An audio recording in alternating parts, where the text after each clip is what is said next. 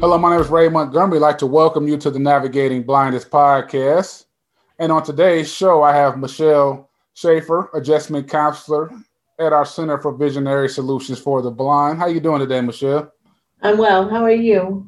Oh, I'm doing good. Um, I wanted to bring you on the podcast because March is Disability Awareness Month, and I really think it's important to, uh, really for people to know about how individuals who are diagnosed with blindness, how they adjust and what things individuals like family and friends could do to help them adjust to blindness. So uh, I just really think it's important that people, you know, understand that aspect that is an adjustment period, you know, once an individual loses their, excuse me, loses their sight or, you know, any other thing that may go on within their life. So there's always an adjustment period. So Michelle, how long have you been working at uh, Boswell Enterprises? I've been at Bosma since two thousand twelve, working in the rehab center as the adjustment counselor. Okay. And how long have you been in the field of uh, counseling? Since nineteen eighty-seven, I have worked in corrections and community mental health before coming to Bosma. I'm just going to jump right into it. So when an individual comes to our center, they're new to, you know, new to being blind, new to anything about blindness, and really don't know a lot about, you know, blindness at all. So how does an individual adjust, or what tips do you give them to adjust to what we call, quote unquote, their new normal? Well, frequently by the time they get to us, many of them are about eighteen months into blindness, and they've spent most of that time at home being in shock. Um, so this is their first time thinking about what am I going to do now, and actually to begin doing things independently when they get here. So that in itself is a big adjustment to leave home and come here. Um, so part of what we do is help them kind of get used to being here, but also beginning to talk about what was their life like, what's it like now, and where are we going? Um, and, you know, there's a lot of shock and disbelief and denial in the beginning. By the time they get here, frequently they're ready to do something new. Um, so they may be past that initial worst stage and moving into just feeling sort of lost, anxious, maybe depressed in the beginning. And so our goal is to help them accomplish some things, take back some of the things they lost, see what they can do, and begin to develop that future orientation of what's next for me. And again, we're not going back to what was. Um, and, and I think people begin to realize that's not going to happen. So we are creating a new normal. And, and our word to them is it's going to be a good new normal, not just a forced new normal, but to make something good. So, you know, the experiences or the emotions that that individual may be feeling is actually rather normal. Like, I mean, anger, right. Disbelief. Yeah.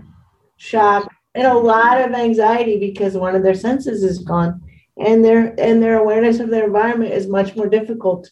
And also a lot of fatigue because everything they do now is much more difficult. Um, so they're just tired of the struggle sometimes. Oh, you say that again. Fatigue is something. Yes, it is definitely something that uh, happens. Definitely when you start going through your training and you're doing the orientation and mobility, it's mental at that point. Mm-hmm. It is very, very braille. Stressful. Um, so we know that, and we try to go at a pace that's comfortable.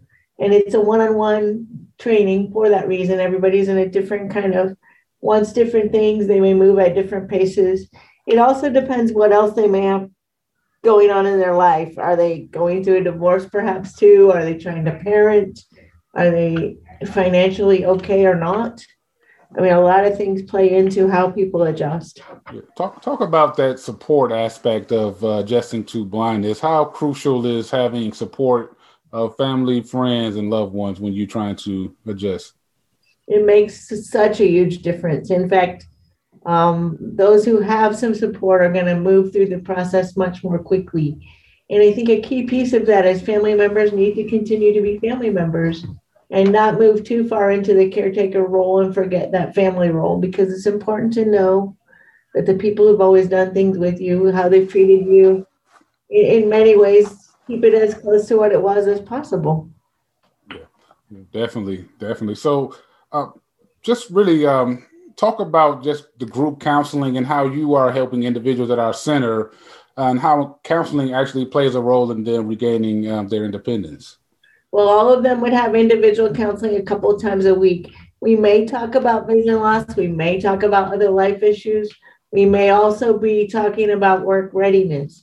And then we have group counseling twice a week. One of those groups would be kind of information, what resources are out there, what technology is out there, telling them what tools may be. The second group is a, um, a process group. And what that means is they process thoughts and feelings about being here, about vision loss, or whatever is important to them.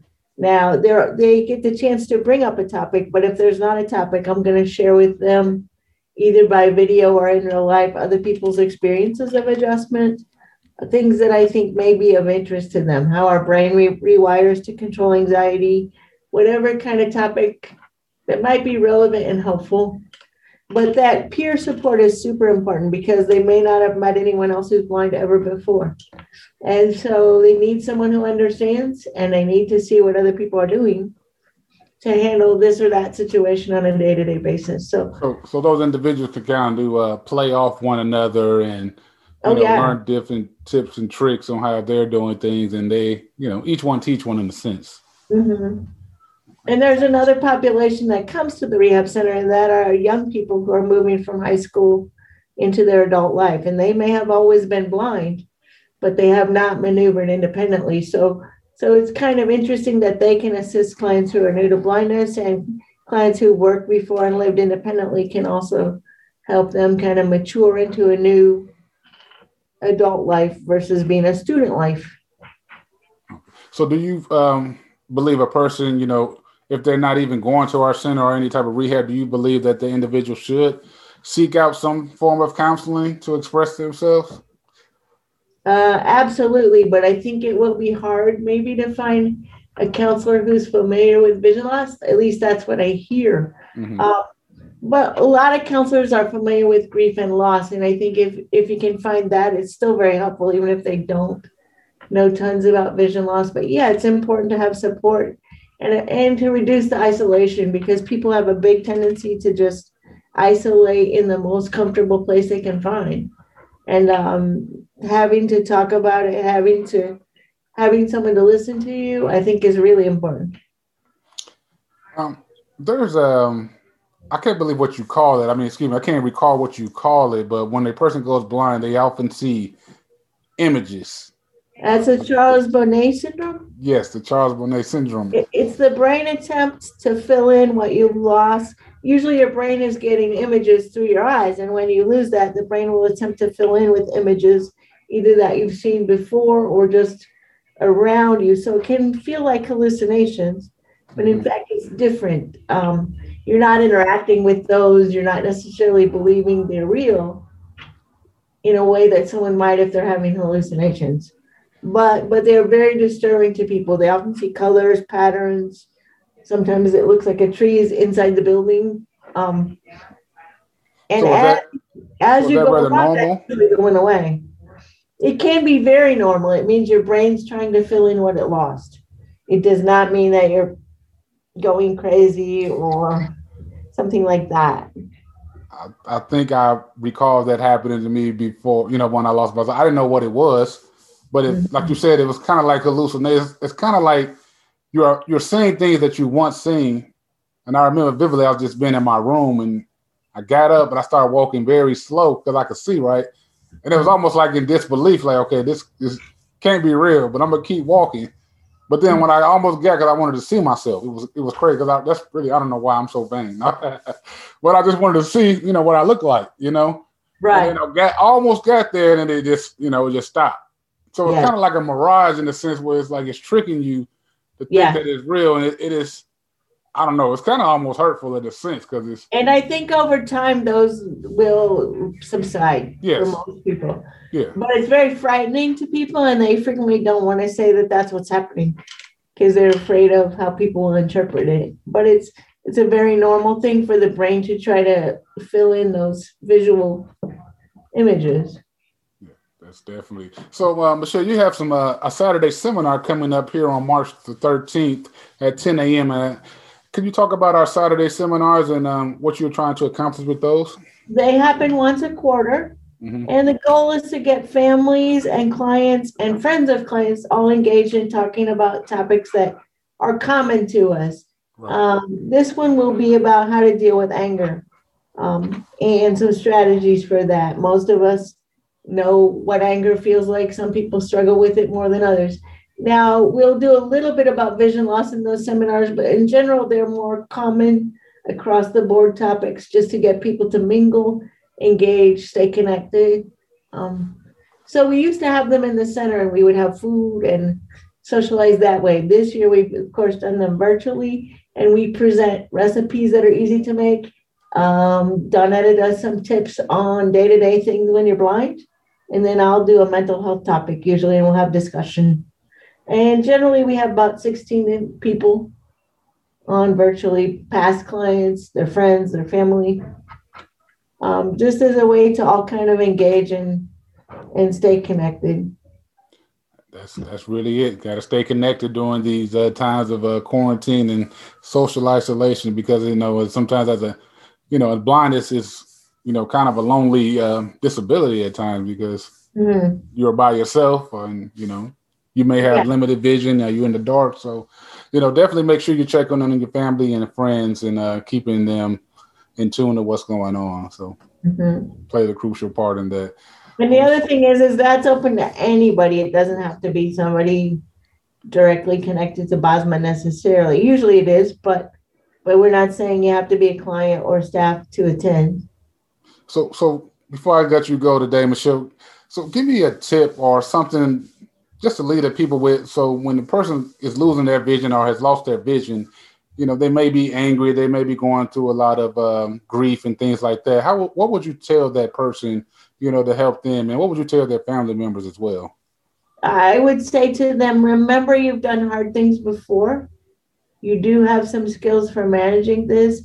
And it's okay to have whatever feelings you have, but don't lose sight of some goals, some hopes, have some fun, still engage in living as you go along. If you isolate, if you shut people out, it only gets more difficult. Yes. And there are people who understand. And the other thing that I think is helpful is look to all of the other persons who are blind and visually impaired before you, who have been very, very successful. And I think that is probably the most important thing to the clients, is to see the teachers, the other staff who are living a good life. It's the best remedy for for what they don't know. Yeah, that's it. Well, once again, Michelle, I want to thank you. And once again, Saturday seminar, March the thirteenth, ten a.m. Yes. So if they want to sign up, do they just they just they just call in on the Uber line? That number is eight seven seven, three one four, nine eight nine one. Uh-huh. I think nine eight nine one. I hope so. Yeah. Definitely. Yep. And also, the, all that information will be on all of our social media channels, on Facebook, Twitter, and on LinkedIn. And also visit bosma dot org to learn more about our center and how we are creating more opportunities for people who are blind or visually impaired. And once again, Michelle, I want to thank you. Make sure you guys are subscribed on Apple Podcasts and on SoundCloud. And I'm going to talk to you guys next week.